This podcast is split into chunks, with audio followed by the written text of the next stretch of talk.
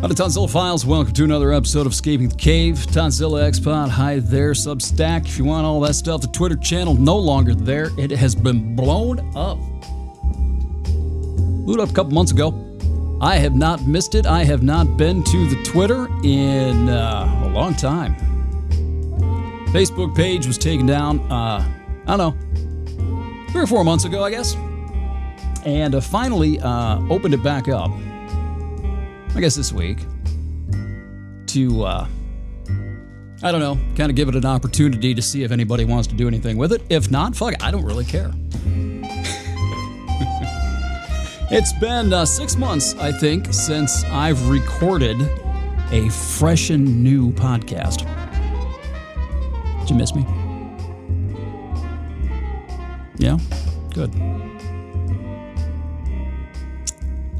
I guess I could get into why I haven't been recording too many, uh, or haven't recorded any, I guess, since February, since the snow was flying. I should mention this.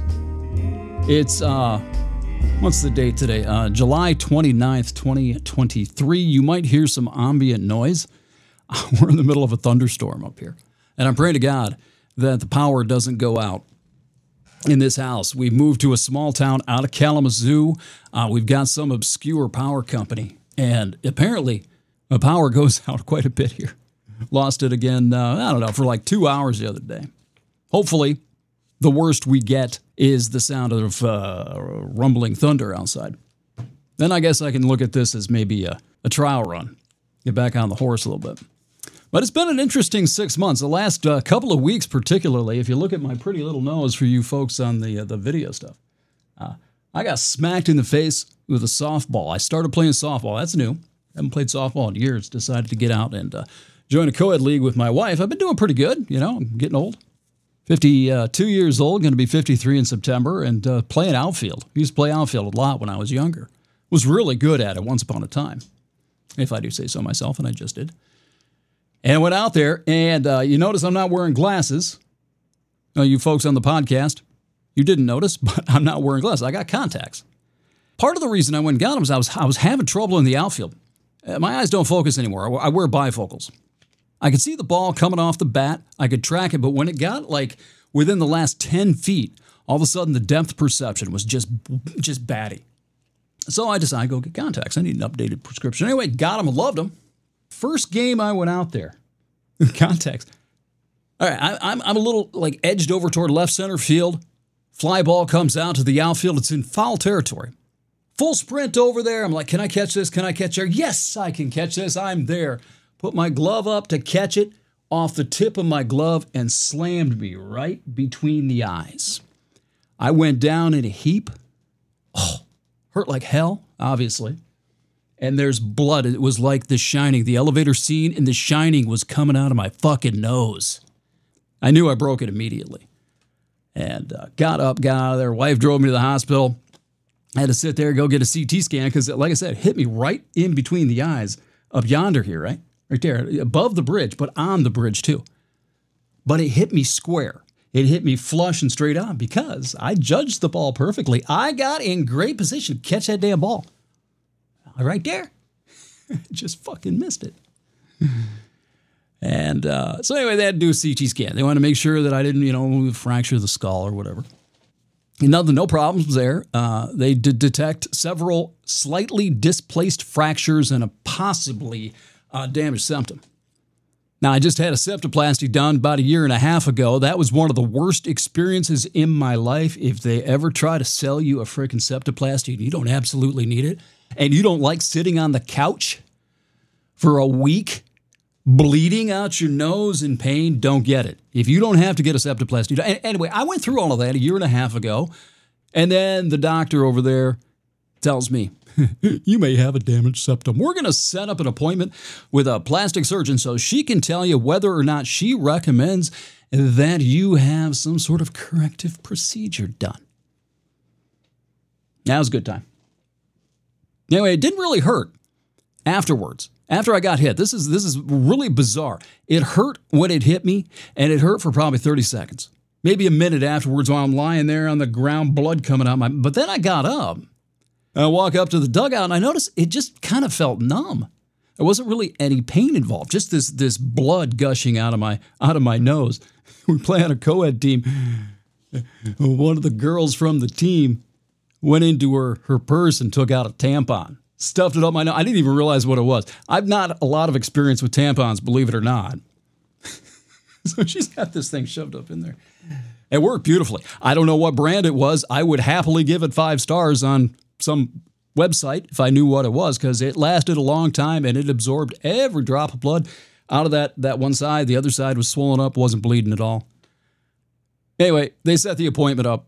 I didn't really even want to go because, like I said, I, I didn't want this doctor to tell me that I was going to need another procedure done. I probably, I was breathing okay. I thought I was a little uh, less uh, breathability coming through the left nostril. So I thought maybe I had done something, but she immediately told me that it was just inflammation. But I was afraid the whole time that, that she was going to try to sell me some nasal procedure again. And I really didn't want to get that done. But I'm like, well. Probably ought to go have a look just in case, you know, you never know. And thankfully, she was straight up on the level. You don't need anything. It looks straight. You're fine. All I had to do this is how they test to see if you've got some sort of damage in your in your your, your nasal cavity. I had a little bit of a, a, a little bit of a, a problem breathing in and out of this nostril. All you had to do, pull it over, and boom. She's like, "Yeah, if you can do that, it's just inflammation. You don't have to worry about it." Like, oh, thank you. Could have hugged her, but uh, probably would have gotten DEI'd. Anyway, I just have to like uh, uh, kind of be careful with it for about six weeks until the, the healing process is done and then I'm fine. But I think I'm done with softball. The thing with the contacts, that's exactly, it had to be that. That ball was right fucking there. I have never, years and years and years playing baseball, softball, all of it, I have never taken any balls to the face. Go ahead, laugh. Never happened. And the trouble that I was having in the outfield catching the ball with the glasses and the depth perception, the last 15, 20 feet, uh, that had to be it. And I went out there went to the game last Sunday. And I wasn't going to play or anything because I wasn't sure what was going on with the nose. and I thought it would be one of the silliest things in the world to go out there and, you know, get whacked again. So I just sat there coast first base most of the time. But I went out the outfield afterwards. There were some people out there hitting the ball around, taking some batting practice. I figure, okay, I want to go out there. No pressure. I'm not going to really try to, uh, you know, go out and catch the ball, but I want to see if I can judge it. Great off the bat. 15, 20 feet away from me, boy. It's like bouncing. It's like, uh. Now, I think my softball playing days are done. That sucks. Getting old sucks, asshole. I don't want to give that up. I can run like crazy. Felt great out there. Made some nice catches. I didn't, you know, it wasn't all blood and gore. But it felt good, you know, get out there to kind of do some of this stuff that I'd done when I was a younger man. Felt good to be able to do it at this age until that's the worst part of it. It's like you got to admit to yourself that you just can't quite do it anymore. Everybody gets to that point, I suppose.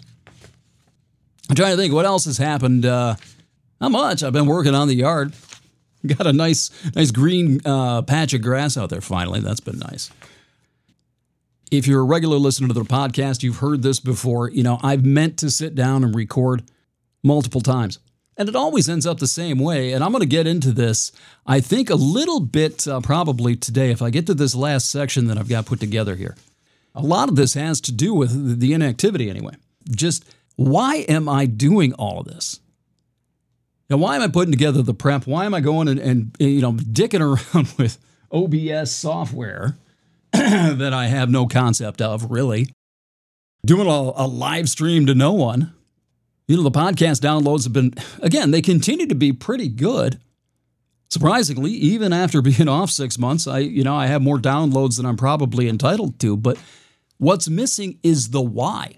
What do I hope to achieve here?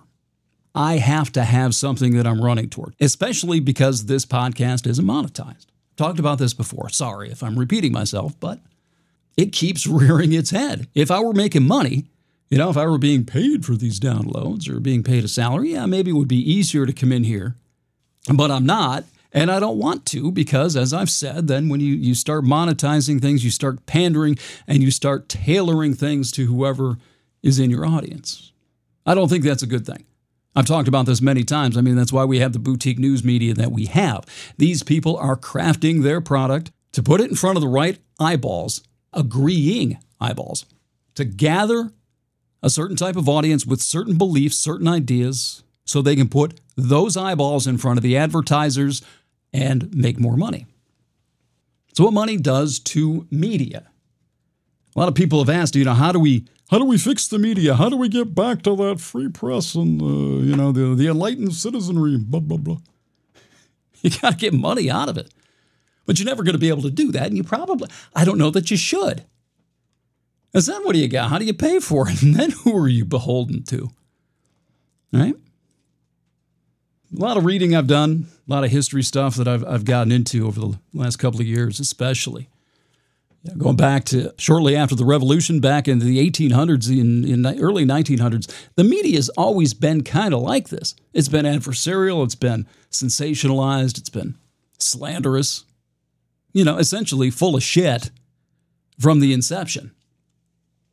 The difference, though, is the technology. The difference, obviously, is the electronic media being able to uh, reach people instantaneously, the fragmentation. How many choices of news media do you have? And all that money that's involved. So if you've got every single ideology, every single viewpoint, every single worldview that's being pandered to, where does the truth fit? Where does the truth fit when put before an audience that demands to have its worldview reinforced? What happens to you? You go bankrupt. You no longer cease to be. So, when you talk about fixing the media, Media 101 podcast is one of the first five or 10 that I did. I did this back in, what was it, 2018, I think? Go listen to that. It's not fixable.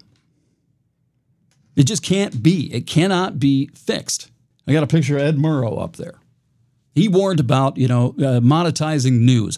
Way back in the day, I know I'm being a little redundant for some of you, but way back in the day, like in the 40s and 50s, when television news first came about, the networks, ABC, CBS, NBC, they all had news divisions, but they were expected to run at a loss. It was not a for profit endeavor. It wasn't monetized. The news was not a commodity. The entertainment uh, portions of these networks basically subsidized news divisions of these networks. And it started to move toward uh, pandering to an audience, entertainment value. And Edward, Mur- Edward R. Murrow, I think it was 1958 or 59, maybe 1960, I forget now. Got a, an episode back that has the speech in it, but he gave a speech basically to the heads, the, the, the powers that be within television media, and warned what would happen if you turned news and information, especially news, into a commodity. Prophetic. It's exactly what happened. The movie network gets into that back in the in the mid 70s, 76, I think. What happens when you monetize your information streams, your news, your current events? when you monetize the thing that the public depends upon to become enlightened, become that enlightened citizenry, when you turn that into a money making venture, good luck. So, yeah, the news media. Hmm. But everything's changed. Everything has changed. I, like I said before, the deceit and the uh, partisan hackery within the media it's always been, you know, a factor. There's always been a, a, a, push and a pull between different factions trying to gain access to the levers, levers of power. And they'll use any underhanded tactic they can they can get their hands on, pamphlets, newspapers, back in the day. Stump speeches. Father Coughlin, he had the radio. He was one of the first ones to turn himself into sort of a pundit. He was beyond that. I think he was the most listened to uh, media personality in the 1930s. Big populist. Supported Huey Long, I think, and uh, initially supported Franklin Roosevelt, but to him, Roosevelt didn't go far enough, and he, Coughlin hated communists, convinced himself that FDR was a communist. Go where you want to with that. But then he turned himself into basically a pseudo Nazi, anti Semite, anti New Deal dude. And he became literally, I think, the father of hate radio. And this is clear back in the 1930s. Fewer options back then. He had millions and millions and millions of listeners. Father Coughlin, I'm surprised that more people don't know who he is, don't know anything about him, and it's really hard to get information on this guy. I finally went out and got a, a biography. The only one I could find wasn't very good. It's all right.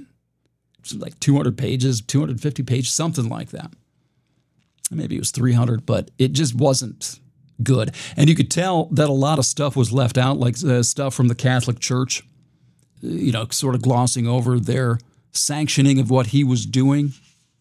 And you could tell that he had kind of perused the book and taken, you know, little aspects of it. It wasn't a very deep diving, probing book, but Father Coughlin was still alive when it was written, so he was involved. Uh, but that's the best thing that I can find on this Coughlin guy. You're interested in the history of partisan media, I don't even want to call it hackery. It's just the evolution of media in this country from the pamphleteering days, I guess, back in uh, 17, 1800s. And now it's moved into the internet, cable television. Good luck fixing the media. It's not the media. Now, I've said this before that if people wanted objective fact, unbiased information, if that's the thing that people clamored for, the people that own these media outlets and the people that want to make money via these media outlets, that's exactly what they'd get. People do not want that. This podcast started, I, I started to uh, walk with the assumption that propaganda was something that was being thrust upon us, that if we could only understand it, then we could learn to see it, to dismiss it. That the power was in our hands to keep this evil product away from us. That's where I originally started with this. And again, I know I'm being redundant for some of you. A lot of losing new listeners whenever I uh, come back like this. But it didn't take long. Maybe a, I don't know, year. What did it? Did it even take a year? I don't know. But I'm digging through this Jacques Ellul book, Propaganda. And then there's there's this se- uh, segment in it called "The Need for Propaganda," and I'm like, what? Wait a minute, what's this? And he got into the whole idea that people need it. People can't do without it. Self deceit and the inability or unwillingness, one or the other, either or, it, you know, functionally and practically, it doesn't really matter. But whether it's a human failing or just a character flaw, whether we're unwilling or unable to see reality for what it is, it's inherent. That's long been a deep interest of mine, all the way back to probably, I, I guess, around 2009. And propaganda unexpectedly led right back into that frame of mind, that thought train that I had. So that's where I've been going the last couple of years, and it's steadily, um, well, it's borne fruit, but it's not hopeful fruit. You know, this is this is the why. Why am I doing this? Am I trying to help people not do this? And if that's the case, is this even possible? Can anybody really see the world as it is? Can anybody really shut off that storyteller mind? That narcissistic, self delusional mind that wants its worldview reinforced, only wants its worldview reinforced. How effectively can people shut that down? And actually try to see the world as it actually is. Part of this thing that I've got here, inherent human deceit, hmm, gets into that. Again, I've looked for every ounce of hope, a sliver of proof that people could do this. That it's not a matter of want. I don't think it's a matter of want. See, that's the thing. I used to wonder whether it was just a, like a character flaw that millions of us had, or if it was just this inability, a cognitive inability, maybe the tools of perception were, were corrupted and we couldn't see, whatever. I didn't know. I always assumed I wanted to believe the best in us. I wanted to believe the best in myself, really. So by saying I believe in us, I'm saying I believe in me. Uh, but every indication is that we can do it but it takes an incredible amount of self awareness and training to get to that point. The kind of self awareness that almost no one is willing to engage in because that kind of self awareness is painful. It's humbling. my, my mind is going to like victimization. And people like to consider themselves victims. One of our favorite things to do is to blame somebody else for something that's wrong. Well, that kind of self awareness, the mirror starts to turn around a little bit. And if you continue down that road far enough, long enough, and you're doing it right, then accountability really. And then once you're aware and once you realize that you have you should be accountable if this is something you really want to do, then it turns into a choice. Either I choose to do this or I choose not to do it once you're aware, you can't turn that back. You can't go back. You can't put the genie back in the bottle. You can't, you know, run back to the nation of the, the country of unawareness and pretend and, legitimately and authentically claim you don't know what's going on. People stop before they get to that point. I think people, most people, they stop long before they get there because that thing called cognitive dissonance kicks in. And they know that once they start looking deep enough within and doing it with clear eyes, that their crutches are taken away. And, you know, the, the stuff that I used to talk about called social momentum, that kicks in. It's where you start thinking about things you've said, things you've done to other people, maybe, uh, and how you would have to take a lot of that back or eat a lot of crow in front of a lot of people that you really you need their support, you want their support, want their friendship. It's humiliating. Talked how that's another way that people, another reason, or another um, a blockage, I guess, to people reevaluating their belief systems, religion, politics, whatever. That if they really went to it, they'd have to go back and they'd have to, they'd remember some things they've said, said to other people, about other people, done to other people. Decent human beings would have to atone for that, at least apologize. What happens to your, you know, your sense of self? how you view who you are. if You have to do that. I mean, even if you don't go make amends, even if you don't, what are you thinking in your what, what do you think deep down in self deep down inside about yourself? Again, there are indications that this long before you get to that point, there are indications that this is a possibility that and, and, and these walls go up to keep reason out and keep uh, yourself intact. How you see and how you view yourself, keep it intact so you don't have to take that accountability. How is that done? Jonathan Haidt called it post hoc rationalization. The internal attorney, the litigator takes over to justify everything. Mostly to to ourselves, but to other people too. You see this all over. You see this every single day. people aren't they're not they're not jabbing at the truth. They're not searching for the truth. They're not trying to cultivate anything truthful. They're just basically a couple of hack amateur attorneys litigating at each other, arguing. Not trying to get to the truth. No litigator, no lawyers trying to get to the truth. You kidding me?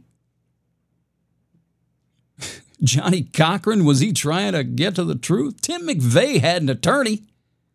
Was he trying to get to the no? They're advocating, arguing for, trying to win an argument and trying to get to the truth are not, they're not one and the same. I mean, you could have people arguing whether or not bleach or ammonia is better for you, right? One person could take the could advocate for bleach, the other could advocate for ammonia. and they're going to be espousing the virtues of drinking bleach or ammonia to try to win the argument, you're not getting at the truth. That's what lawyers do. They don't, they don't, lawyers are not paid to find truth. They're not investigators, they're defenders, advocates. And that's what people do. In these political discussions, or you start getting too close to the truth, too close to, too close to the core of an uncomfortable truth, people go into litigation mode. This is Emerson, the retained attorney. That's how people do it. They do this. We do this to ourselves. Do this in our own minds, as well as to to other people. That's the storyteller. I've not, I've yet to really fully delve into that. The storytelling mind. I've been been dancing around it and hinting at it for a long time. I have yet to get there. But that really, I mean, that's that's such a huge part of this because at its core, at its core, propaganda is a political story, a social story. It's a narrative. That's it. It's a spin. It's a fairy tale. Something that we tell ourselves. Joan Didion. What was that book? Oh, I have it in here somewhere. I should know it off the top of my head, but I don't. But she's got a collection of, uh, oh, there it is. A collection of essays. It's right back there. Uh, red book. it's got all a bunch of, like, I don't know, dozens of her essays in there. Big, thick volume. But the name of it is We Tell Ourselves Stories in Order to Live. And I think that's true. That's obviously true. There's a lot of, believe it or not, there's been a lot of research done on this, the storyteller mind, more than I expected to find. And it goes back, it's evolutionary. You know, how does a barely evolved ape with some mysterious sense of consciousness, how does it explain thunder and lightning and its relationship to it? Another animal that I know of, uh, they might be out there, but none that, you know, can be definitively proven have this sense of this infantile sense of consciousness that they've got to deal with self consciousness. It's, it's, why am I here? Who am I? What's my purpose in this life? Do you think a raccoon asks that question now? It knows to breed, to eat, not get killed, not get run over by a motorbike. There's been a few other things that have happened over the last couple of years that have shut this thing down, that have that have put it on kind of, yeah, I don't know, put it into suspended animation for extended periods of time. Now, this is a significant one because I don't know how to pivot this. And really, to be honest with you, I'm sick and tired of coming back after three, four, five, six months and having the same conversation with you about, well, why wasn't I here? Because I know I've said all this before, most of it.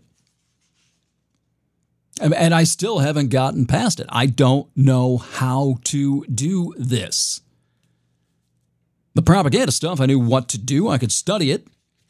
You know, if I, I thought that if I could figure out the techniques and the psychological manipulations, the levers being pulled within the, the propagandee's mind, exploiting its emotions, well, well, maybe I could craft a tool that I could give away. Yeah. Probably not. There's a guy named Robert Trivers. This guy right here, if you're watching the video, see him? Uh, he's got a book. He's got a couple of books out. He's, uh, I think he's an evolutionary biologist, believe it or not. But he moved into the study of deception, human deceit, and self deception.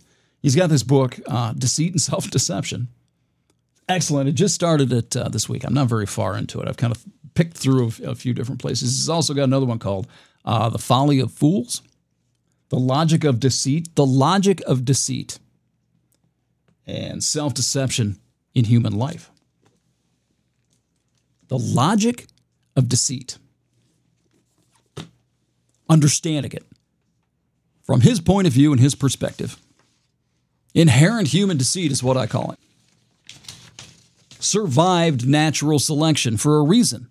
We learned to do this. It became part of who we are, what we do. Every human being, you, me, your mother, your grandmother, sweet little grandma, she's just as full of shit as anybody else. Inherent human deceit. It serves an evolutionary purpose. What that purpose is, that's the interesting thing.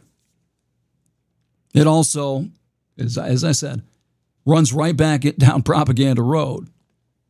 Because if it's inherent, Can we eliminate it in any aspect of our lives? The media, political propaganda, interpersonal relationships? Is it something that can be fixed? Now, I'm a handsome man. I consider myself rather smart, obviously, presuming to podcast, do stuff like this. I don't have a very, you know, I wouldn't say that I have a minuscule self opinion. However, I'm not going to fight human evolution. I'm not going to fix anything.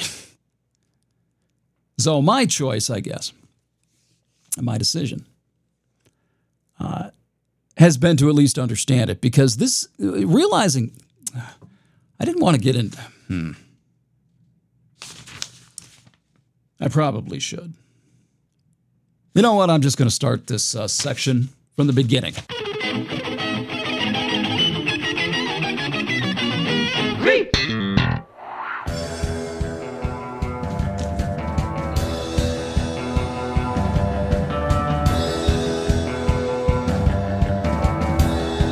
That's probably the longest intro I've ever done. Inherent Human Deceit, the opening salvo. For me, your friendly host, it's boiled down to a very, very basic, simple question. Whether in general, now in general, collectively, we are inherently good little critters who are capable of evil, or if we're inherently evil critters capable of doing good. I've got an entire piece put up, uh, put together. It's not finished. It's really, really long. This is uh, multiple podcasts worth of stuff, or several, uh, several Substack uh, posts if I ever do another one. but I call it the, the God Devil parable. Talked about it before, but it's this split between human beings. Are we good people who are sometimes capable of committing atrocious acts, or are we beasts who sometimes inadvertently and obliviously step in a pile of decency? It's not an easy question. And I think most of the time, most of the answers you're going to get when you answer that question is going to be a reflection of how people need to see themselves, not a, clear objective observation on humanity itself, but on how they want what kind of self image that they have and how genuine and authentic that self image is capable of being. Now, when you ask questions like that, questions of good and evil, are we good? Are we evil? It's, of course, presupposes that there's an accepted universal and external concept of good, evil, justice, all that stuff, right? Pretty aggressive presupposition that there are external concepts of good, evil, and justice. I've said on the show a million times justice doesn't exist anywhere outside of the human mind. Nowhere else in the universe does justice exist except the human brain, the human imagination. A lot of people, did you hear that thunder? Ooh, hopefully I don't lose power. A lot of people feel the same way about concepts of good and evil. All of this stuff presupposes that these are uh, solid, concrete definitions that are not open to interpretation. Because if people are just being people, if people are just being who they are when they do a horrendous thing, is that evil? Cancer don't know it's cancer. Wolf don't know it's a wolf, right? Just doing what it does. So, are these things that we say are evil if they're just human nature and just human beings being who they are, are they really evil or is it just against a social norm that we've established? All this philosophical shit. I've traveled around Central America, all over the place. I've been to Palenque, I've been to Tikal, uh, Chichen Itza. That was nice. I've seen Copan. Lots of liberals will sing the praises of Mayan culture. Well, my question is were the Mayans were they being good and just when they were sacrificing eating children? I mean, it was their custom, right? Were they being good people at that point in time? Couldn't the custom, you know, was created, it was sanctioned, it was practiced by righteous human beings, at least in their perspective, could they be judged as evil? These customs. People defend these indigenous cultures all the time and you never hear about stuff like that. Slavery, capturing neighboring tribes and taking people. Yeah, all this. Cannibalism. Is that evil?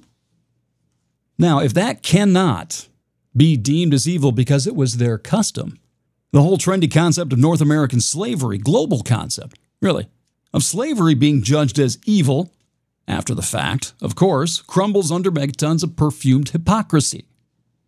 You're telling me that sacrificing and eating children is okay because it's the indigenous cultures, it's the indigenous people's way, but that slavery is the height of evil? That's industrial grade hypocrisy.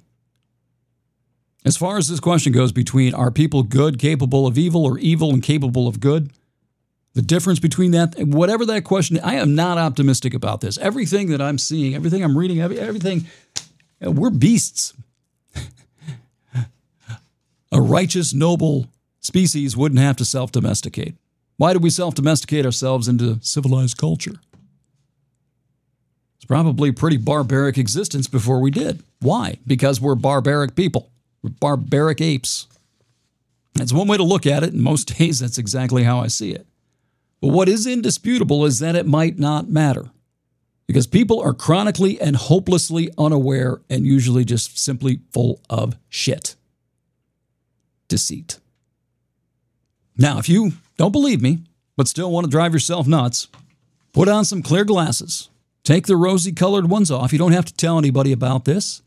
Just pay quiet attention to how many times each and every day you practice deceptive public relations in order to selfishly, even altruistically, the selfish part doesn't really matter, even altruistically manipulate and influence people or increase your own status.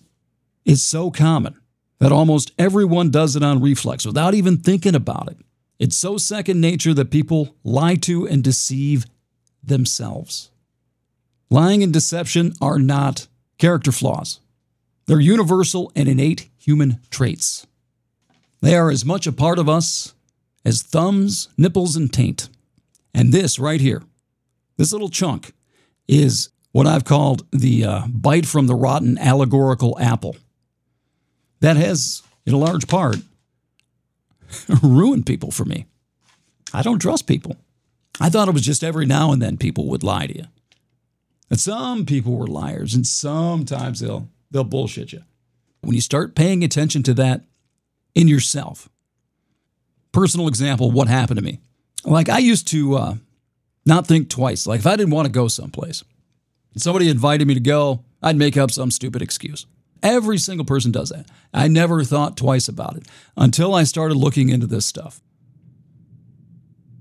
It's a little white lie. Nobody gets hurt. Nobody even thinks about it. Nobody thinks twice about telling a lie, being deceitful, deceptive, to avoid telling someone, no, I just don't want to go to your party.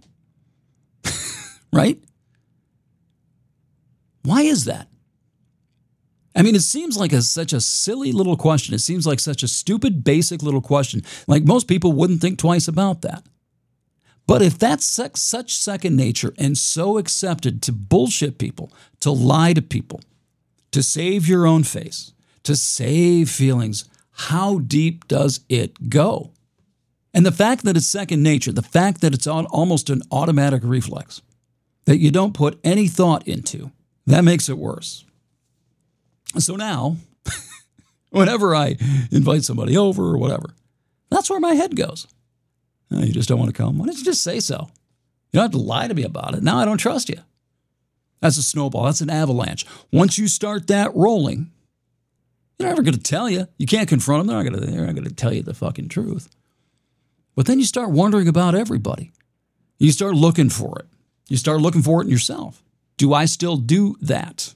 If I don't want to go someplace, do I make up some stupid excuse? I try not to. Sometimes it's unavoidable.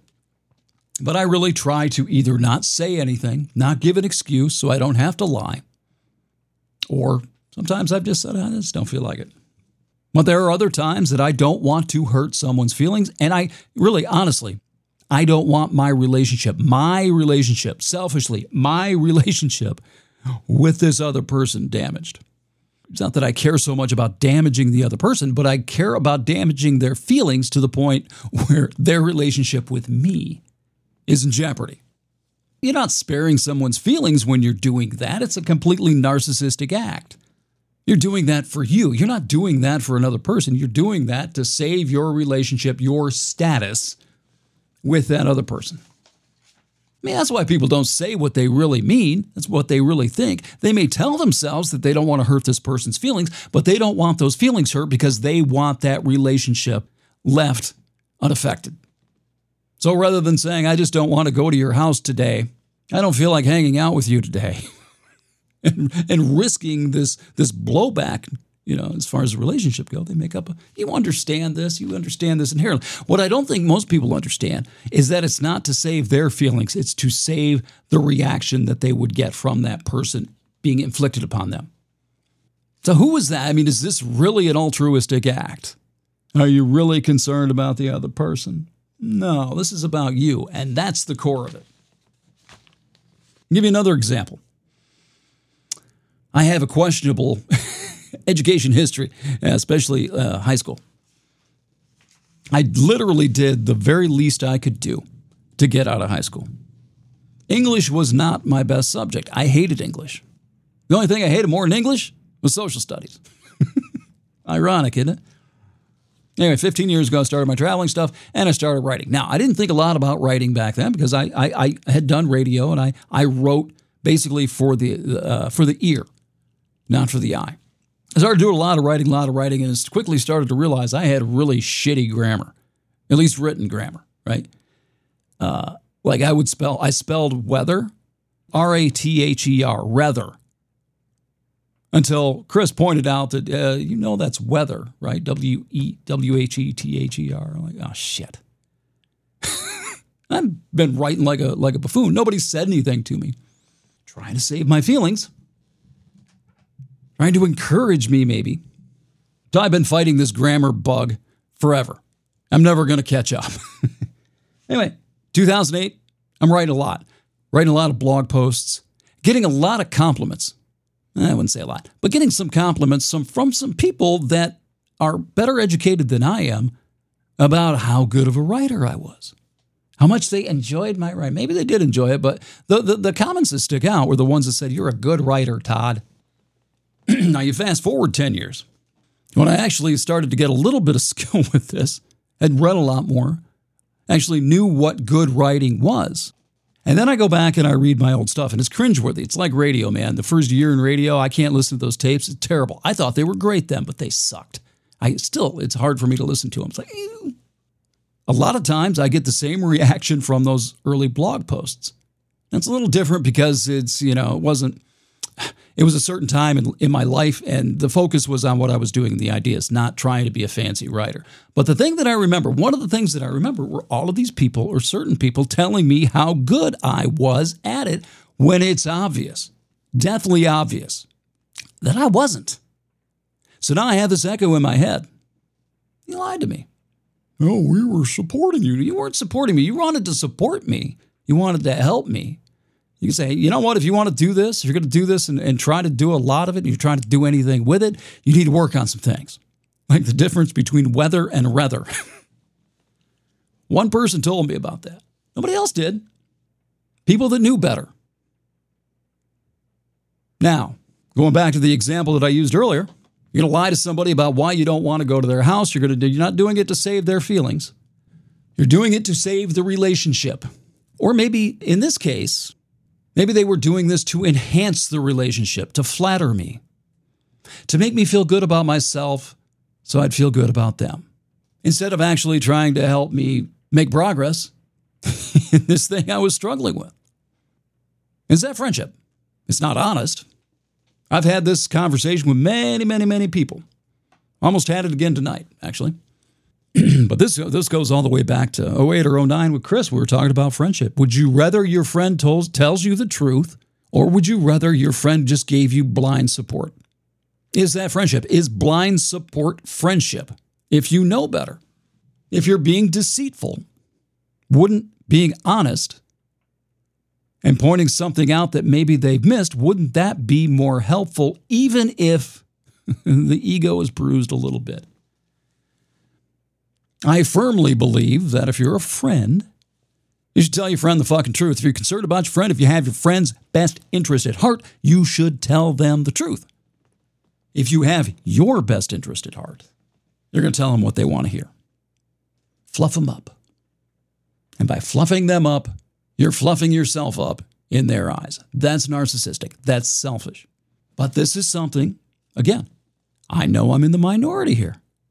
Almost everybody has that, oh, you've got to support your friend's attitude. You do have to support your friends. Sometimes supporting your friends means giving honest feedback, helping them to improve. That's it's self-evident. Now people don't like it. I thought you were my friend. I am your damn friend. That's why I'm telling you this. If you weren't my friend, I'd just roll my eyes and walk away. Oh, you sound great.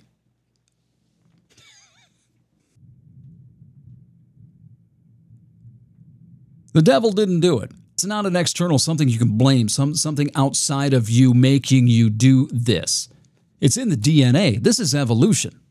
My question is why?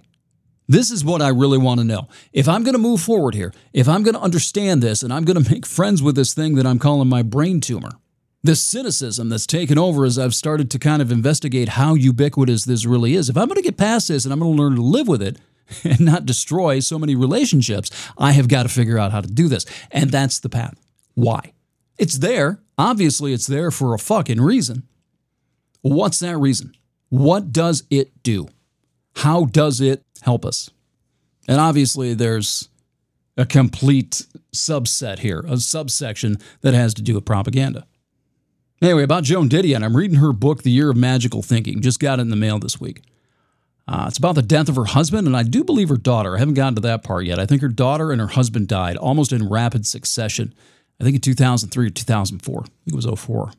But the book, Your Magical Thinking, is about how the death of these two very these people who were so close to her affected her own grasp of reality. This is Joan Didion, one of the most self-aware people you're going to read, going all the way back to the 60s. And she was she she has the self awareness. I don't think she could do it. Obviously, she couldn't do it in real time. She there's a couple of examples where she kind of understood. She kind of had a hint of what was going on, but she could go back and she could self examine what happened to her, what happened to her disconnect from reality as she was suffering this insane amount of grief after the death of her husband, I think her daughter. This disconnection from reality. That's part of it. Self deception. It's serving a purpose, right? With her, again, I haven't finished this book yet, but one of them was that she she found herself unable to like get rid of his clothes or his shoes. She didn't understand why. She just couldn't get rid of them.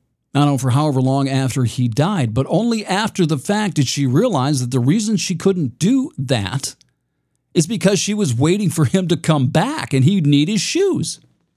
Self deception.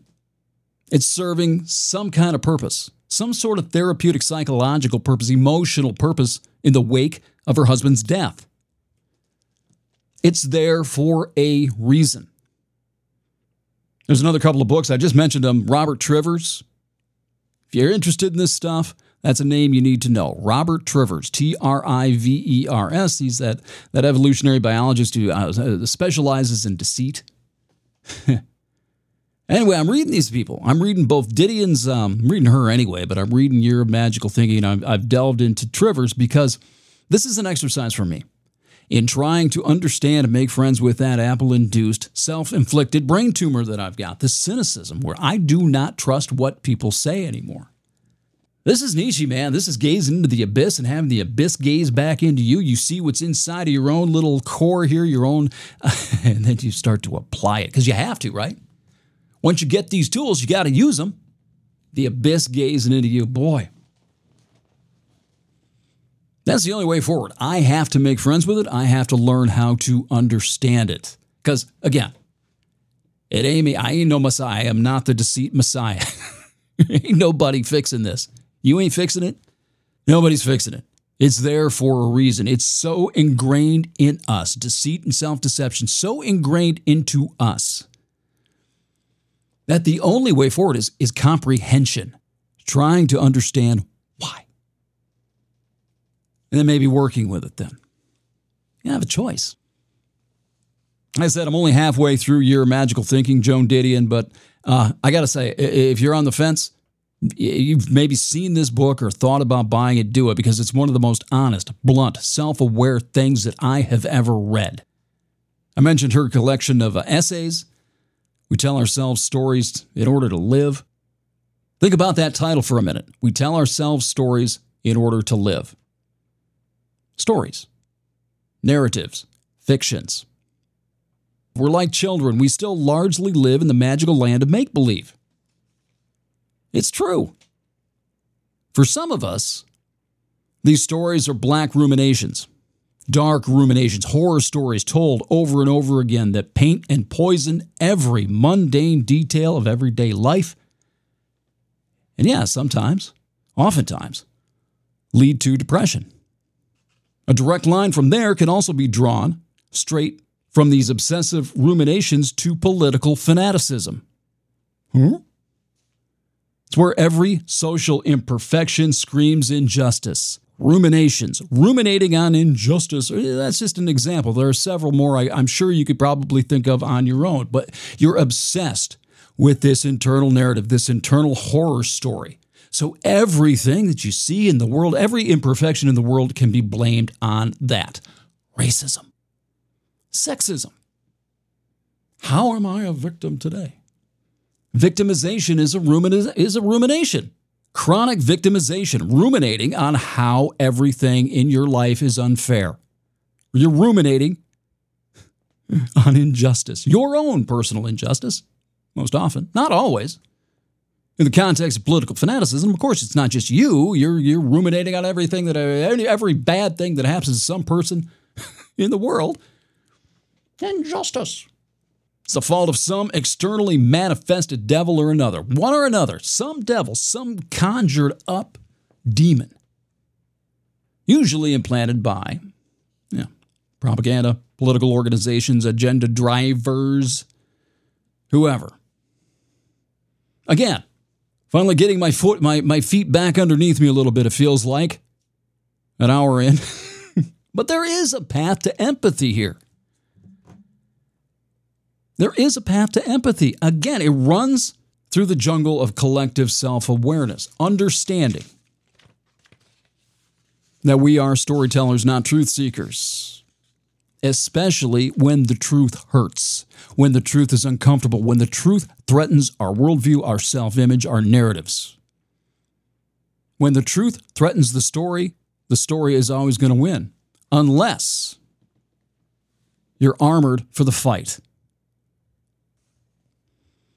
The focus on deceit, especially self-deception, ultimately the storyteller mind, as I said, as I just said, it also it goes directly to the core of propaganda and why it works.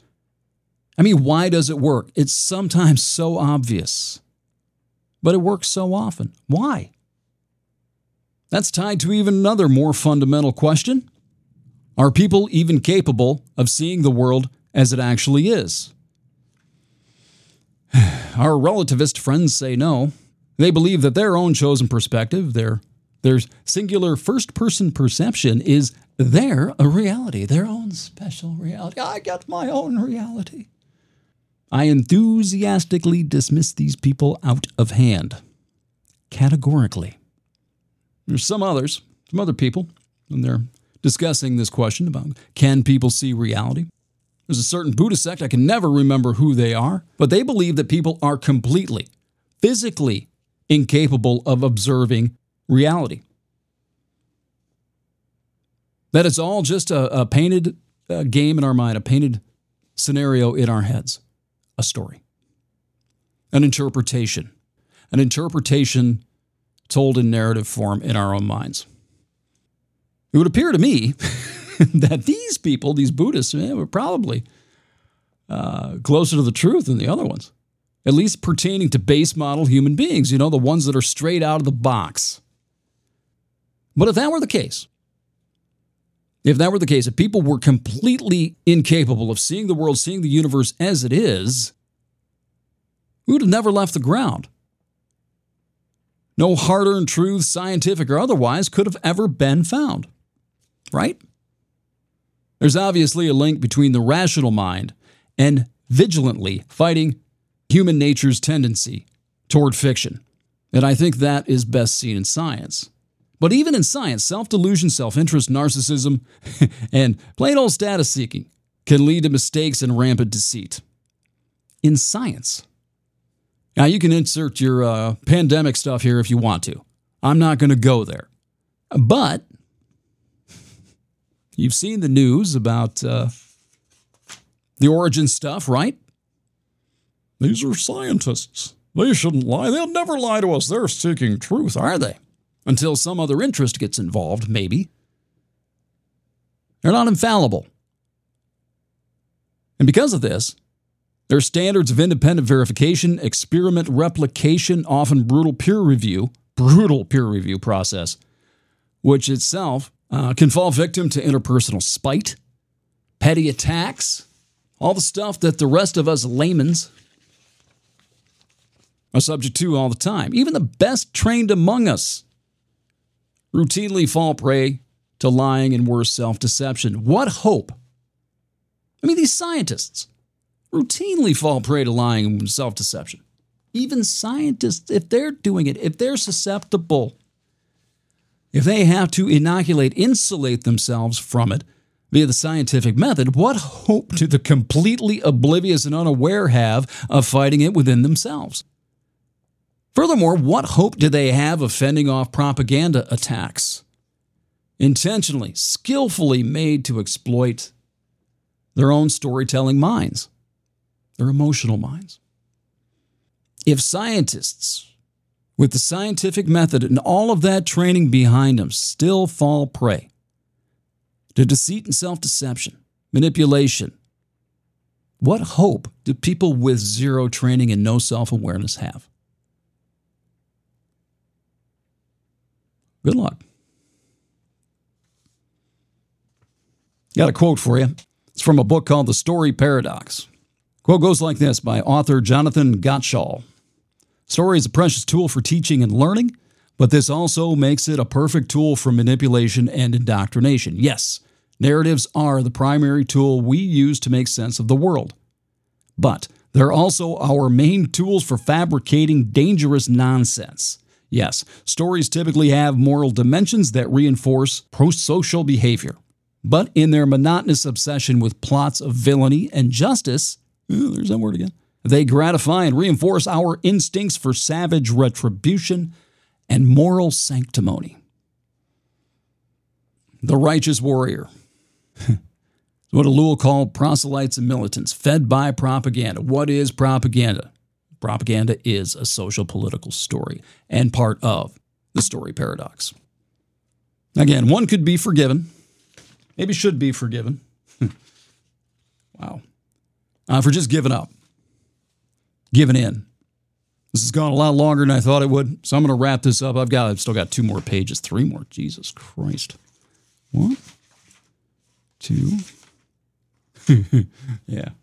Maybe I should recut this. I don't know. But anyway, I'm going to wrap this up, this part of it anyway, with uh, a line from this Robert Trivers book. Because what's, what's somebody supposed to do? I mean, if it's a hopeless fight, if you can never fight and never win the battle against deceit and self deception, the inability to see the world as it is, to accept the world as it is, if you can never win that, I'm asking myself this every fucking day what is the point?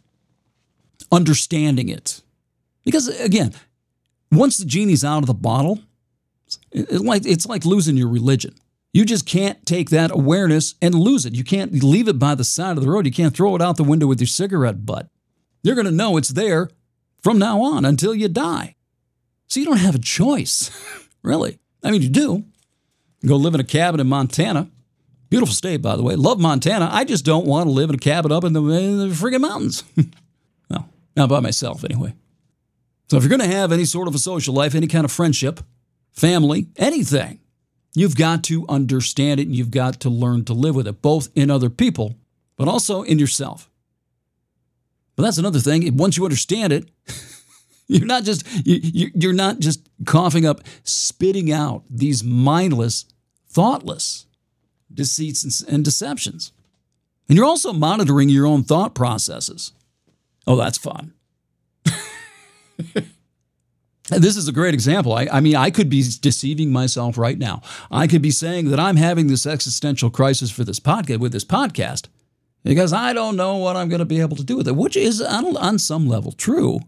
But there's also the possibility I'm afraid this damn thing's going to actually be successful. And what does that mean? What does success with this podcast actually mean? With the, the, the material that I'm putting out, especially if I go, it's not a matter of if, but when I go back to the anti woke stuff. What would that mean? What would, you know, I've said it on this show once before that without monetization, my best case scenario is to become successful enough to be shot.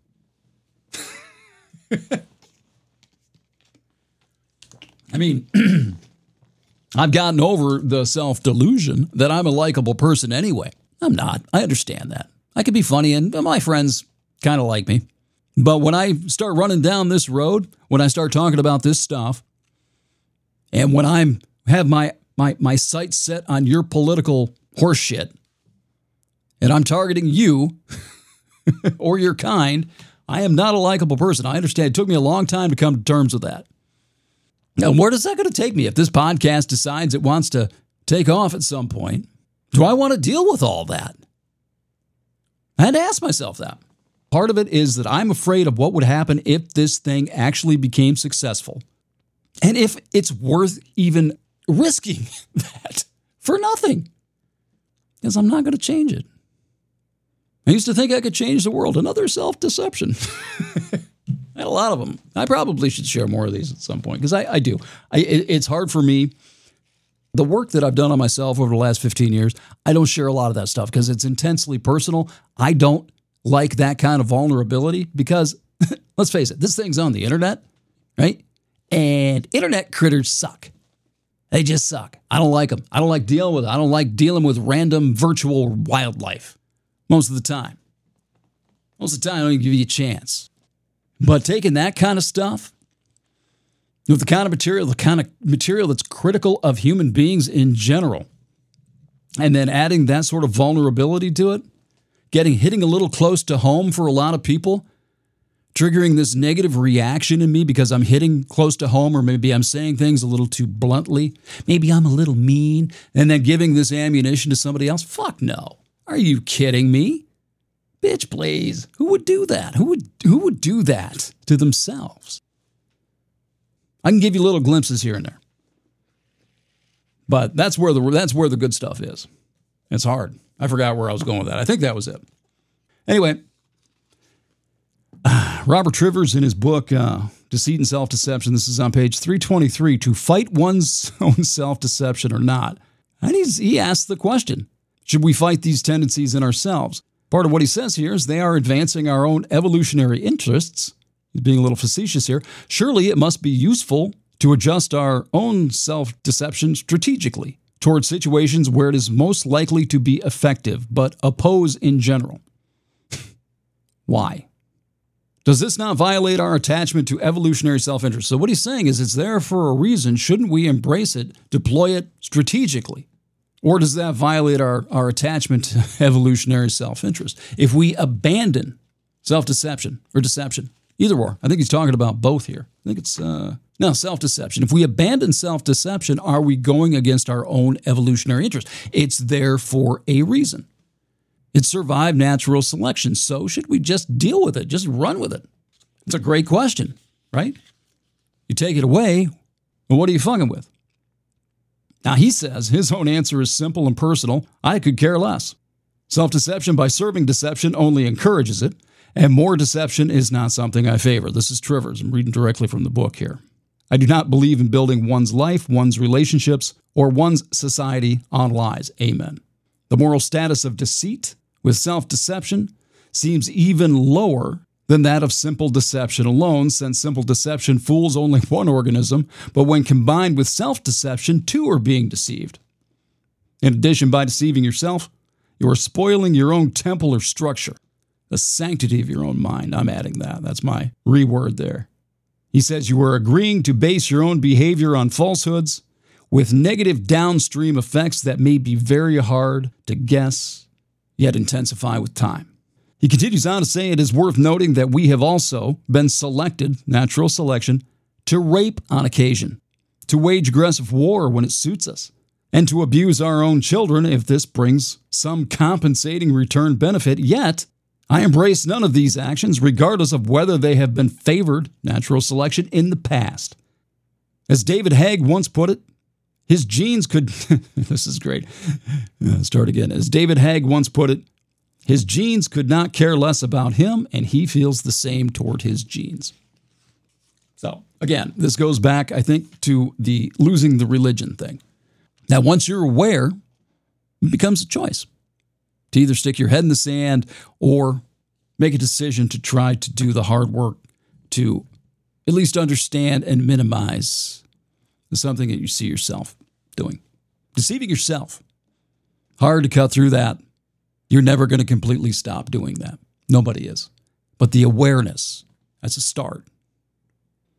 And I think to take it back to the podcast, the original uh, point of this podcast, if that if there is any solution to this propaganda problem, the disinformation problem, the problem of society ripping itself apart at the seams with this new technology, this new propaganda dissemination technology, agitprop. If there is a solution to it, it's not going to come from out there. It's going to come from us. We have to do this. And that the only way to do this is through collective self awareness. It's the only thing. I'm not saying it's going to work. It's like what I said about Joe Biden back in 2020. Yeah, Joe Biden, eh, he might not bring us together, clearly. I gave him a chance. And Trump sure as hell wasn't going to do it. So the only possible solution, the only one who could possibly make this happen out of the choice that we have is Joe Biden.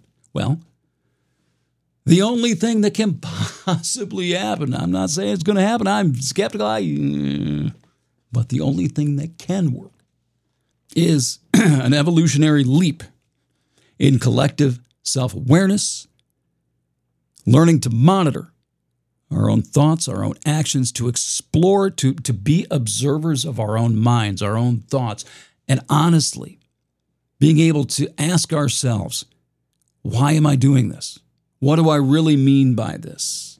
Why am I reacting this way? And, and that's not that's not enough giving honest answers to it. Raw, painful, honest answers. It's the only thing. That's self awareness. When you start to understand yourself, then you start to understand other people. Know thyself. Naske teipsum tenaski, temet naski. Say it however you want. Uh, oracle thing. Know thyself to know other people. That's the path to empathy, too, right? But you understand people. You can't empathize with people you don't understand, right? The best way to understand other people is to strive to understand yourself. this podcast could either be really good or it might be a pile of shit. I don't know. Or we'll find out. Might be delayed today. It's late, went a lot longer than I intended it to, so I might be uh, releasing this on a Sunday. Sunday. ToddzillaX gmail.com if you want to get with me. Don't have the pay, uh, Twitter page up anymore. Don't worry about that. There is a Facebook page, uh, Escaping the Cave. Got the, the Substack site over there. ToddzillaX again. That's probably where you want to go. I got the YouTube thing up there. I haven't done anything with it in a few months. Probably have some clips up there, I think, from this. Maybe. And of course, you need to subscribe if you like this podcast. Subscribe to it, damn it. Send it to somebody who might like it, damn it. I'm not monetizing, and I sure as hell not paying to market the damn thing. It's up to you. If you like it, share it. Please.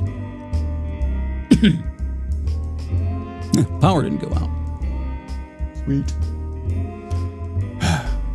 I'm beat. We'll talk to you next time. So long.